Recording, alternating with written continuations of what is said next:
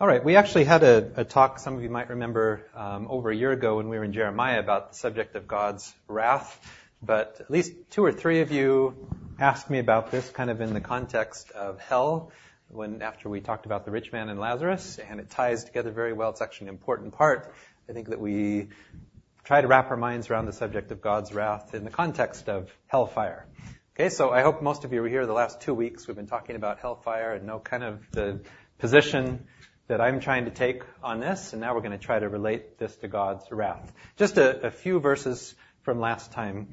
Um, I read Psalm 68, 2, that, and, and several other verses that seem to describe God Himself is the consuming fire. God is symbolized in words in the Bible as a fire. And how many times people saw God and He was like a fire.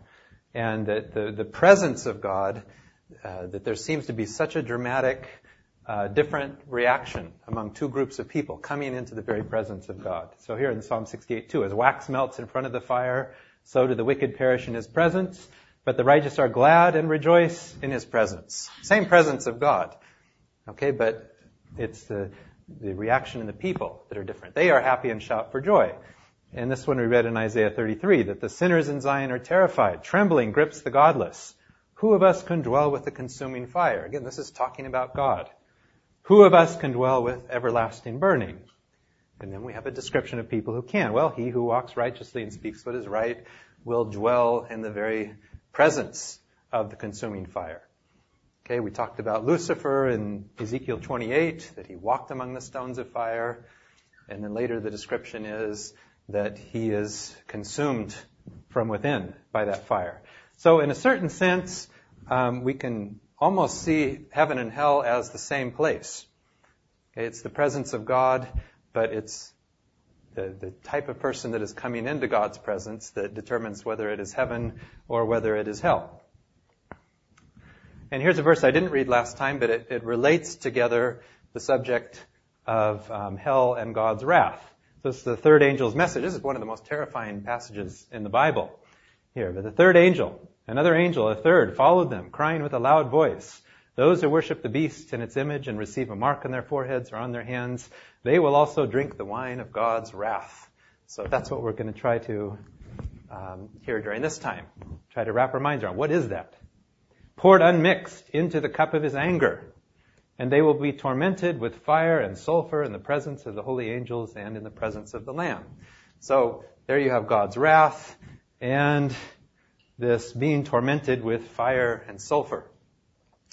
Okay, but let me just mention one thing about that that kind of ties in with um, our, our talk from a week ago, which is notice that those who are tormented in the fire and sulfur, that it occurs in the presence of the holy angels and in the presence of the Lamb. In other words, do you imagine this happening as these people are being tormented with fire and sulfur? Are the angels standing there as well? The lamb is standing there as well. Well, here obviously we'd say, well, there is some symbolism here, and we wouldn't believe that, you know, in, in the reality of this, that Jesus will be in the form of a lamb, right? We have some symbolism here. And so the, I think the point here is, if, if we kind of take that view of fire, that the wicked here are in the presence of God and in the presence of the holy angels. God is a consuming fire. And so the, the fire here symbolizes the, the anguish and the distress as they come into the reality of who God is, as they come into the reality of who they are. It's, it's a psychological uh, form of, of torment. But how do we relate this here to God's wrath? So we said last time that uh, the best way is not to look it up in the dictionary, okay? Because here is wrath in the dictionary. Strong, stern, or fierce anger, deeply resentful indignation, ire, vengeance or punishment, as the consequence of anger. Well, now, if this is how the Bible consistently seems to be describing God's wrath, then fine. Go with that. But we first want to see how, how is God's wrath used in the Bible. Can, are there specific examples where we see God saying, I will pour out my wrath, and then we see in a real historical example, this is what happened. Okay, and if what happened fits this, then fine. Let's, let's put that definition of wrath on God. And Google, again, which is not a good way to um, necessarily determine what you're going to believe theologically, but just put in the, the words here. What is God's wrath? And you'll come up with some variation of this. God's wrath represents his righteous indignation, imposed, no, that's a key word, imposed punishment for sin. That'll be one of the key questions here we'll talk about. Is it imposed? The divine wrath is God's righteous anger and punishment provoked by sin. So, uh, for me, again, a, a, central question is, is God's wrath externally imposed? We come to the end of time, and God just says, that's it, and God imposes that on us.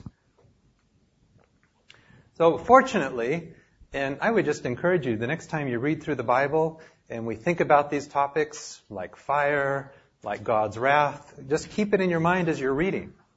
And every time you come across it, circle it and say, okay, there it is, and then try to see, well, how did that actually play out? What is being described? And there are so many of these. I'm not going to bring them all up, but all the way back through Deuteronomy. So here's a, a good example. Deuteronomy 32, where God is speaking here and says, my anger will flame up like fire and burn everything on earth. It will reach to the world below and consume the roots of the mountains. I will bring on them endless disasters and use all my arrows against them. Okay, here's a good verse for discussing the God of the Old Testament. But when you come on something like this, don't stop reading. Okay? Keep reading because so often you read something like this and the, the explanation gets kind of unfolded. So our question is, when God's anger flames up like a fire, when He shoots all of His arrows against His rebellious people, um, what happens? So we just keep reading on a few verses. They fail to see why they were defeated. They can't under, understand what happened. Why were a thousand defeated by one and ten thousand by only two? Their Lord, their God, had abandoned them. Their mighty God had given them up. So we see here initially God's anger. He will shoot arrows. And then the question is asked, well, why? How did it happen? And then the description, God abandoned them. Their mighty God had given them up. And so these words you will find again and again and again, not just in one or two key texts, but so many times when you come on the subject of God's wrath or anger, uh, you will see God described as abandoning, giving up, forsaken, handing over, uh, that same uh, repeated theme. So we want to look for that. Um, here's another in uh, one chapter earlier in Deuteronomy 31. They will abandon me and worship the pagan gods of the land they are about to enter. When that happens, I will become angry with them. Again, what happens when God becomes angry? I will abandon them and they will be destroyed. Many terrible disasters will come upon them and then they will realize that these things are happening because I, their God, am no longer with them. So again, the description here of God's wrath is God is not with them anymore. Now there could be some troubling thoughts about this. Why does God ever abandon? Okay, so we need the historical examples to see why would God ever do that? Okay, but again, just for now to make the relationship between wrath and handing over and uh, abandoning.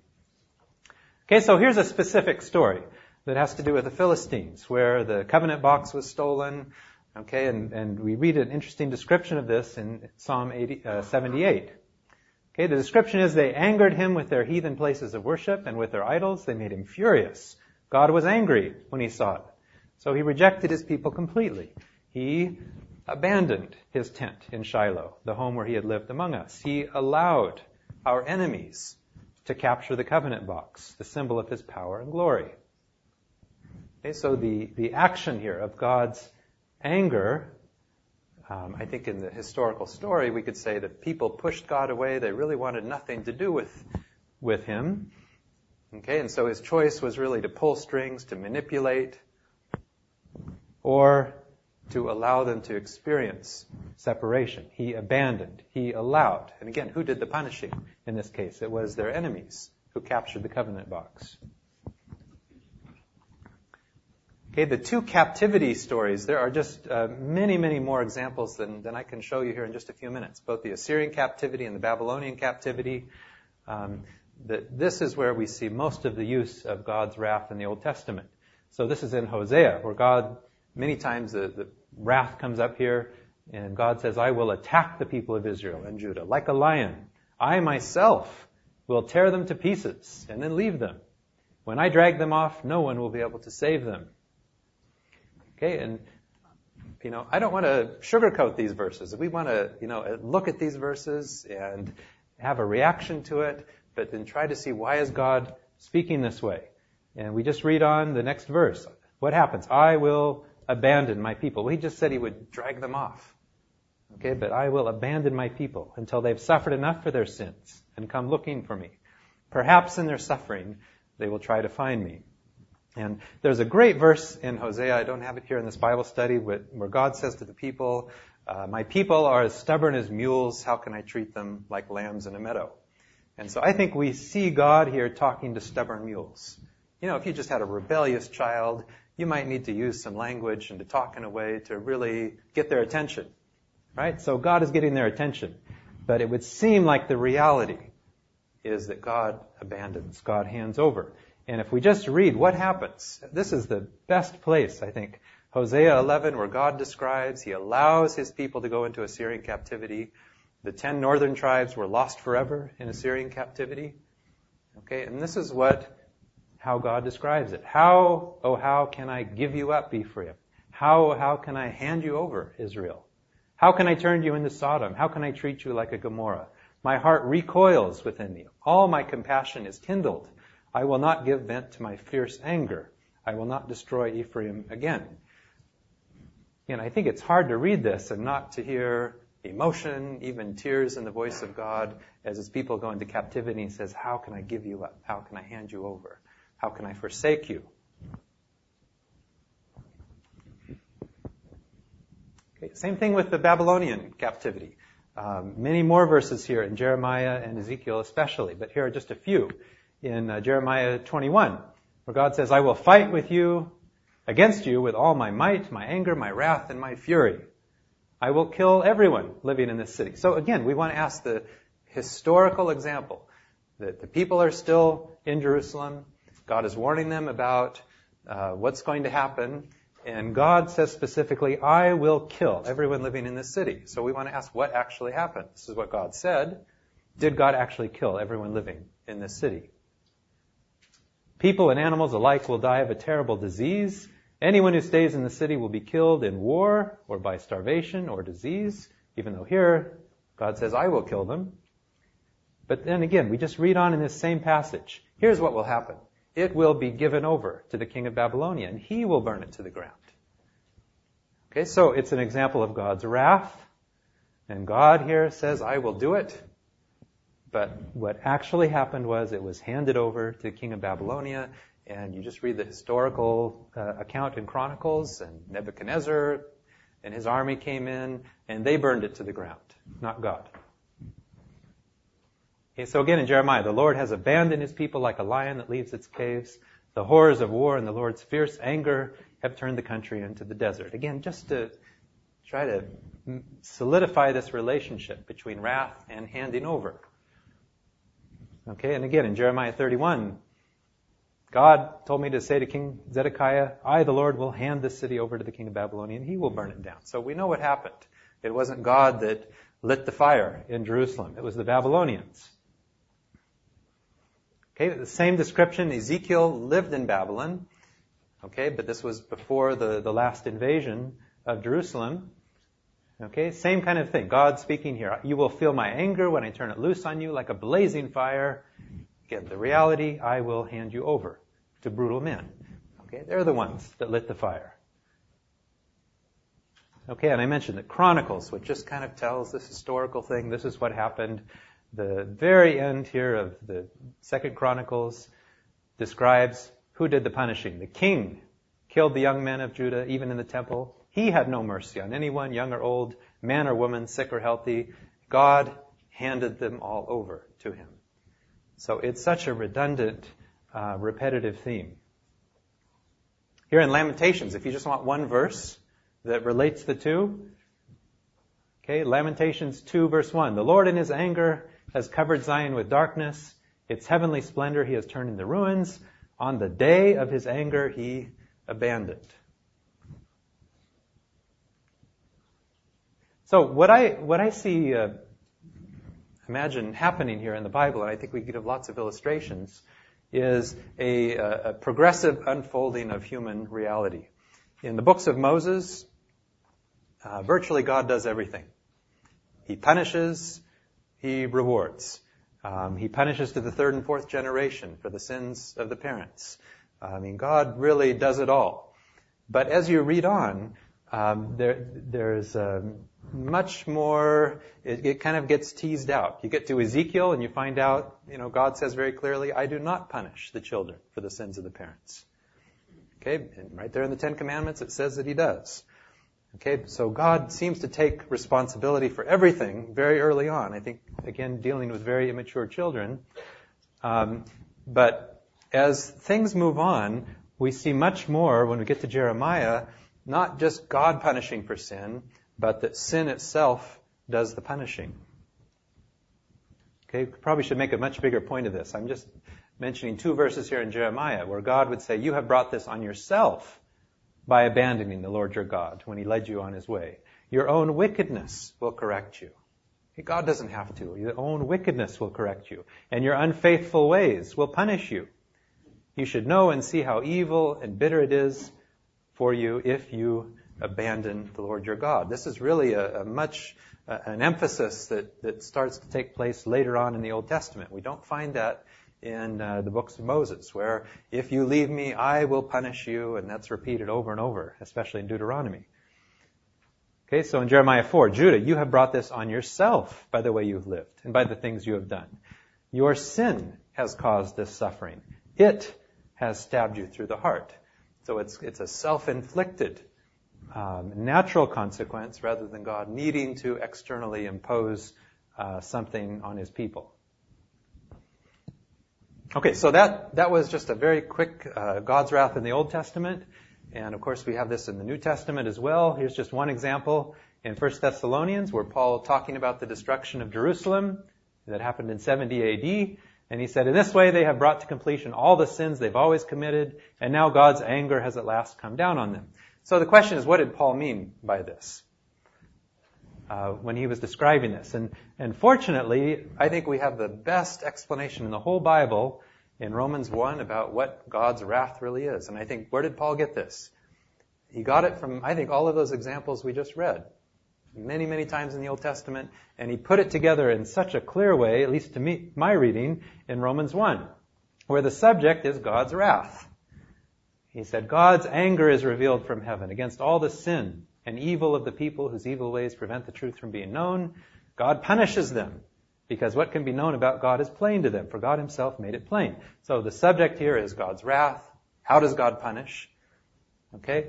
And what's interesting is when you just read through this long section, which is a description, a kind of an amplification of this, Paul comes back to the same wording that we've talked about again and again in the Old Testament. We'll just read this through quickly. They say they are wise, but they are fools. Instead of worshiping the immortal God, they worship images made to look like mortals, or birds, or animals, or reptile. So God, what does He do to them? He gives the people over. Same description, abandons, forsakes, gives them over to do the filthy thing their hearts desire. They do shameful things with each other. They exchange the truth about God for a lie. They worship and serve what God has created instead of the Creator Himself. Because they do this, again, what actually does God do? He has given them over to shameful passions. Because those people refuse to keep in mind the true knowledge about God, again, what does he do? He has given them over. So it seems like Paul doesn't want us to miss the point here. What does God do? He hands over. He gives up. That's the expression of God's wrath. He repeats three times. It's all from those Old Testament examples. Okay, so we come to the cross. Okay, and so the description here, reading on in Romans, but Paul would say because of our sins, he was given over. Again, that language is very charged. Okay, and we have Jesus' words, of course, that the whole country became dark, and at three o'clock, and it's just interesting, you know, Jesus spoke Aramaic, the New Testament is in Greek, so we don't actually have the, the words of Jesus here, but we have this little Aramaic phrase, which, which I won't try to pronounce, but which means, my God, my God, why did you abandon me? Okay, why did Jesus choose to express it this way? I mean, it would seem almost to instill a lack of confidence. Here, you have God in human form saying to his Father, why did you abandon me? And the one thing I, have left out of this talk, which I think um, really should we should talk about it or consider it. This is from Psalm 22, and I think we get a really uh, an interesting expansion of this uh, if we were to actually read the psalm where this talks about. It starts out, "My God, my God, why did you abandon me?" So there's a meaning there, but I think Jesus is wanting us to associate what's, what is happening with the cross with all of those examples, all the way through um, of God's wrath, which we've associated with abandoning, handing over. So our question is, what really happened at the cross, and how do we relate what happened at the cross to God's wrath? What happened at the cross is often used as an example of God pouring out His wrath. This is how it is um, frequently understood. Jesus took on the sins of the world. God can't look on sin, so He turned His back on Jesus. Jesus took God's wrath, which should have been poured out on us. Okay, that's um, a very common way of describing it. But there are a number of, um, well, just questions I would have on this. The first is, um, is sin a quantity? You know, can you put sin on a table and move it from one place to another? Is it something you can hold in your hand? Can you hit it with a hammer? Um, what is the essence of sin? And can you transfer sin? Um, a problem here is God can't look on sin, so he turned his back on Jesus. Well, I mean, don't we see God looking on sin all the way through the Bible? I mean, the, the intimate relationship God had with sinners all the way through. And of course, the problem here is, um, do we want to split the Trinity up in any way? Father and Son. Uh, were they broken apart at the cross?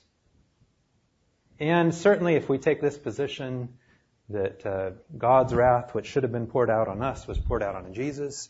Um, it would leave in, uh, certainly I think the, the meaning, at least the only way I could understand it is that God's wrath is externally imposed as a punishment for sin, and it is a, a legal balancing of the book. We deserve a certain amount of punishment.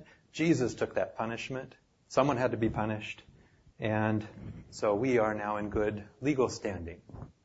Okay, there is value in, in understanding the legal language that's used in the model. But is, is this the reality of what's happening at the cross? Well, let me give some uh, examples. Again, what does God's wrath mean in the Bible? In all those examples that we've given, we've said God's wrath is God respecting the choice of his rebellious children by giving them up, handing them over, abandoning them to their free will choice. That, that's the, the redundant uh, evidence. And in every case, the examples I gave, the consequences were natural, not imposed. It was a result of separation from God. And then literally all hell broke loose and they went into captivity and they were killed and kings came and, and uh, burned the city down. And in example over example, it was a result of not being with God, of abandoning God and everything falling apart. Okay, so what happened at the cross?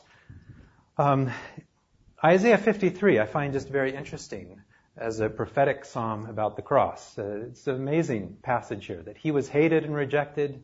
His life was filled with sorrow and terrible suffering. No one wanted to look at him. We despised him and said, he's a nobody. He suffered and endured great pain for us. And I just find this very interesting. But we thought his suffering was punishment from God. Isn't that usually how the cross is interpreted? It was punishment from God. Well, we have thought that, but is that really the reality? But no, he was wounded and crushed because of or by our sins. By taking our punishment, he made us completely well. So what did the punishing at the cross? Uh, this passage to me would indicate that sin, however we define that, intrinsically did the punishing rather than something from above, that the Father punishing uh, Jesus in our place. That there was an intrinsic, uh, a natural consequence. I think we can take this all the way back to the tree. Remember, God said, You must not eat the fruit of that tree. If you do, you will die the same day. Okay, and the serpent comes along and says, That's not true. You will not die. And as I've usually talked about this, you know, in the Bible study, it's been, well, God, or Satan claimed that God was a liar. He was breaking down trust between Adam and Eve. But what do you think about the claim here? God says, you rebel, eat the fruit, you will die the same day. Satan says, that's not true. You won't die. Okay, how, how I had usually read this, just you know, translated in my mind um, is that this is really saying here that God is saying, you know what, if you rebel against me, uh, I will kill you. Okay, of course that's not exactly what God said. But what is the meaning? If, you know, if you rebel, does God do something? And interesting, they didn't die the same day. They lived a thousand years. Okay, so is the claim of Satan here, that's not true, you will not die, is that true? So it kind of gets back to an important definition. What actually is sin? Okay, here's our key text for sin, which I like the Good News Bible, but this is a really bad translation of this verse. Sin is a breaking of the law. And then in our minds we think of sin as lying, stealing, murder, and of course that's, that's sinful behavior, but does that really get to the root of what sin is? And what this really says here is sin is anomia, if we want to use the Greek here. Nomia is law, so anomia is literally lawlessness. That would be a good uh, translation here. And so many of your uh, versions will just say it this way, which is really good. Sin is lawlessness. Okay, and if we use a heretical paraphrase like the message, uh, sin is a major disruption of God's order. But that actually, I think, gets to a pretty good definition. Sin is rebelling against God. Sin is a rebellious choice um, to, to separate ourselves from God. Here's something we should put with it here in Romans 14. Anything that is not based on faith or trust is sin. So the, the sinful behaviors, lying, murdering, all of those things, come from something much deeper. They spring from rebellion in our hearts and minds against God. Okay, it is rebelliousness against God, and then all of the uh, outward manifestations of sin become very obvious. So sin is rebelliousness. Sin is not trusting in God. And so Jesus, we wouldn't say he was a rebel. Um, we wouldn't say that he didn't trust God. Okay, but for our sake, God made him to be sin who knew no sin. He was treated as a rebel, though he was not a rebel. And I think it is just so important to our understanding of things that we see that, you know, we look forward perhaps to the, the destruction of the wicked, however you want to um, term that, that we see God not as the executioner. But I think at the cross we really see this is the intrinsic effect of rebellion against God. Look at all the examples in the Old Testament. Look at the cross, and you see that sin does its own punishing. So we, we talked about these two verses last time and we compared them. That Jesus, here in one parable, he will throw them into the fiery furnace where there will be weeping and gnashing of teeth. And in another, they will be thrown into the outer darkness where there will be weeping and gnashing of teeth. And I think these two relate very much. In one, here you come into the fiery presence of God, you see God for who He is, you see yourself as you are. Okay, there's psychological stress and thrown out into the outer darkness. And so I think, um, as I try to understand this, that there are people who just do not like God for who He is and do not want to live with a God who's like Jesus. And that's hard to hard to wrap our minds around anyone who wouldn't like that.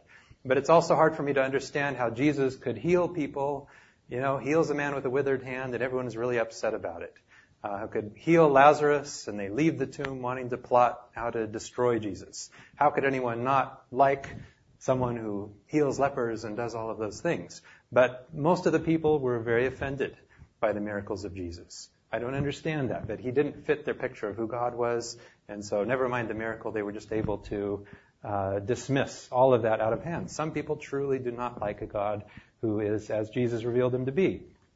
Okay, so um, I think the, the point here, um, again, intrinsic or imposed. I just like the words here, this quote. We are not to regard God as waiting to punish the sinner for his sin. Now that's quite a thought. We are not to regard God as waiting to punish the sinner for his sin. Yet that's the traditional model. Okay, here's the reality. The sinner brings the punishment upon himself. His own actions start a train of circumstances that bring the sure result. Every act of transgression reacts upon the sinner. Again, that would be a more of a natural process. It works in him a change of character and makes it more easy for him to transgress again. By choosing to sin, men separate themselves from God. That's the whole uh, abandoning process. They choose to abandon themselves from God, cut themselves off from the channel of blessing, and the sure result is ruin and death. So I don't think we see that fully. I mean, it's almost kind of like we're on life support, okay, here, that God is, you know, mercifully, you know, patiently uh, waiting here for all of us. But I think if we really want to see what does it look like to be disconnected from God, uh, I think the cross is, is our best example of that. So um, we have lots of examples we can just use from medical analogy, which I find quite helpful. Let's consider God as like a heavenly physician. Many times he's described that way. All right? So how do physicians deal with rebellious patients? And we'll give lots of examples here. You have a patient who's having all kinds of health problems from smoking. Okay, you send the patient to a stop smoking class. You try the patch. You counsel all kinds of things. Your patient won't stop smoking. Okay, now your patient develops lung cancer. Now, you as a physician, you did everything you could to prevent that, but the result was a natural consequence of persisting in a rebellious um, behavior. Okay, you didn't have to do something to make sure your patient was affected in a negative way from lung cancer. Okay, you did everything you could to prevent it, but it was a natural consequence, intrinsic. And I always like this example of uh, not brushing your teeth. Okay, if you don't brush your teeth, dentists do not sneak into your home in the middle of the night and put cavities in there, right? You get cavities from not brushing.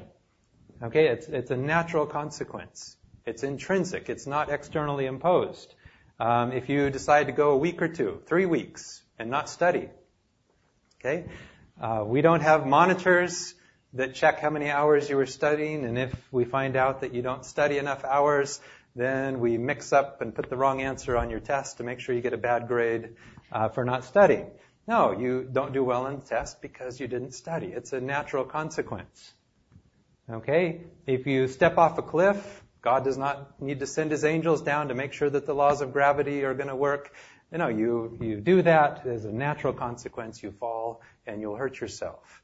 Okay? That's, I think, as we try to understand what happens, what actually leads to the ultimate death, um, that there's a natural consequence of separation from God, not God needing to execute. Okay? So, if we look at this again, when God's warning here, if you rebel, what will happen? Translation is often, do not rebel against me. If you do, I will kill you or throw you into hellfire for all of eternity. Could we read it this way?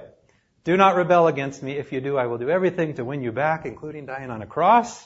But if I can't, I will respect your choice to leave me and die. Okay? Um, that's more what I'm trying to say here. So the point is, sin itself pays the wage. Okay, we make God out to be the one that pays the wage. No, sin pays the wage. Death. Our rebelliousness, our distrust of God, that's what does the punishing. Yeah, I gave this example last year, but uh, I just think it, it fits so well. The VA uh, alcoholism is a big problem.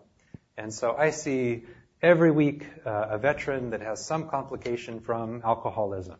And uh, I saw a patient not too long ago that had every alcoholic complication that there is in terms of neurologic. So I think I saw him initially for seizures. And we had him in the hospital. We did a big workup, referred him to the alcohol treatment unit, had a long talk about the damaging effects of alcohol. Okay? And he didn't really participate and he went right back to his old behavior. Then he developed peripheral neuropathy, very painful burning feet. Had another long talk. His family came with him at that time. We all talked about what's going on with alcohol, referred him back to the alcohol treatment unit. He left after two days. Went right back to drinking lots and lots of vodka. Okay, then finally he developed a gait ataxia because chronic alcoholism damages the cerebellum. And he came in now he couldn't walk well from a combination of peripheral neuropathy and from uh, cerebellar uh, atrophy. And then what was really sad is when I finally saw him, uh, at least three years after this initial presentation, uh, now he has dementia. Okay, from a horrible alcohol abuse. So, um, and just to remind you, in neurology, here's some cerebellar atrophy, and if you see that in a focal area, then you'd want to think about chronic alcoholism. So, uh, again, from a physician point of view here, you do everything you can.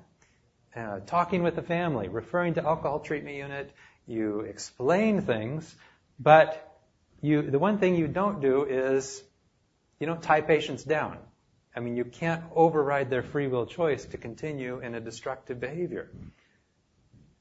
Okay, so it's kind of like this, this verse in Jeremiah 34, which is rather startling. God says, very well then, I will give you freedom. The freedom to die by war, disease, and starvation.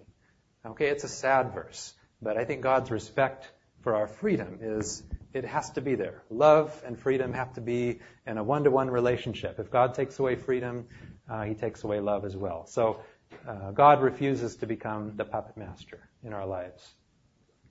So finally, last uh, passage here. I would like to say that as Jesus said, "My God, my God, how can you abandon me? How can you give me up?" That I think we have lots of scriptural evidence to say that the words of the Father in response, the attitude of the Father in response, are the words here in Hosea. How, oh, how can I give you up, my son? How can I hand you over? My heart recoils within me. All my compassion is kindled.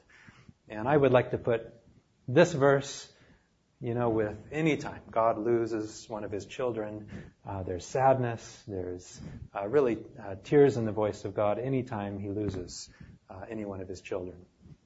Okay, let's pray. Dear Father, thank you again for, on a subject like this, uh, giving us so much to think about.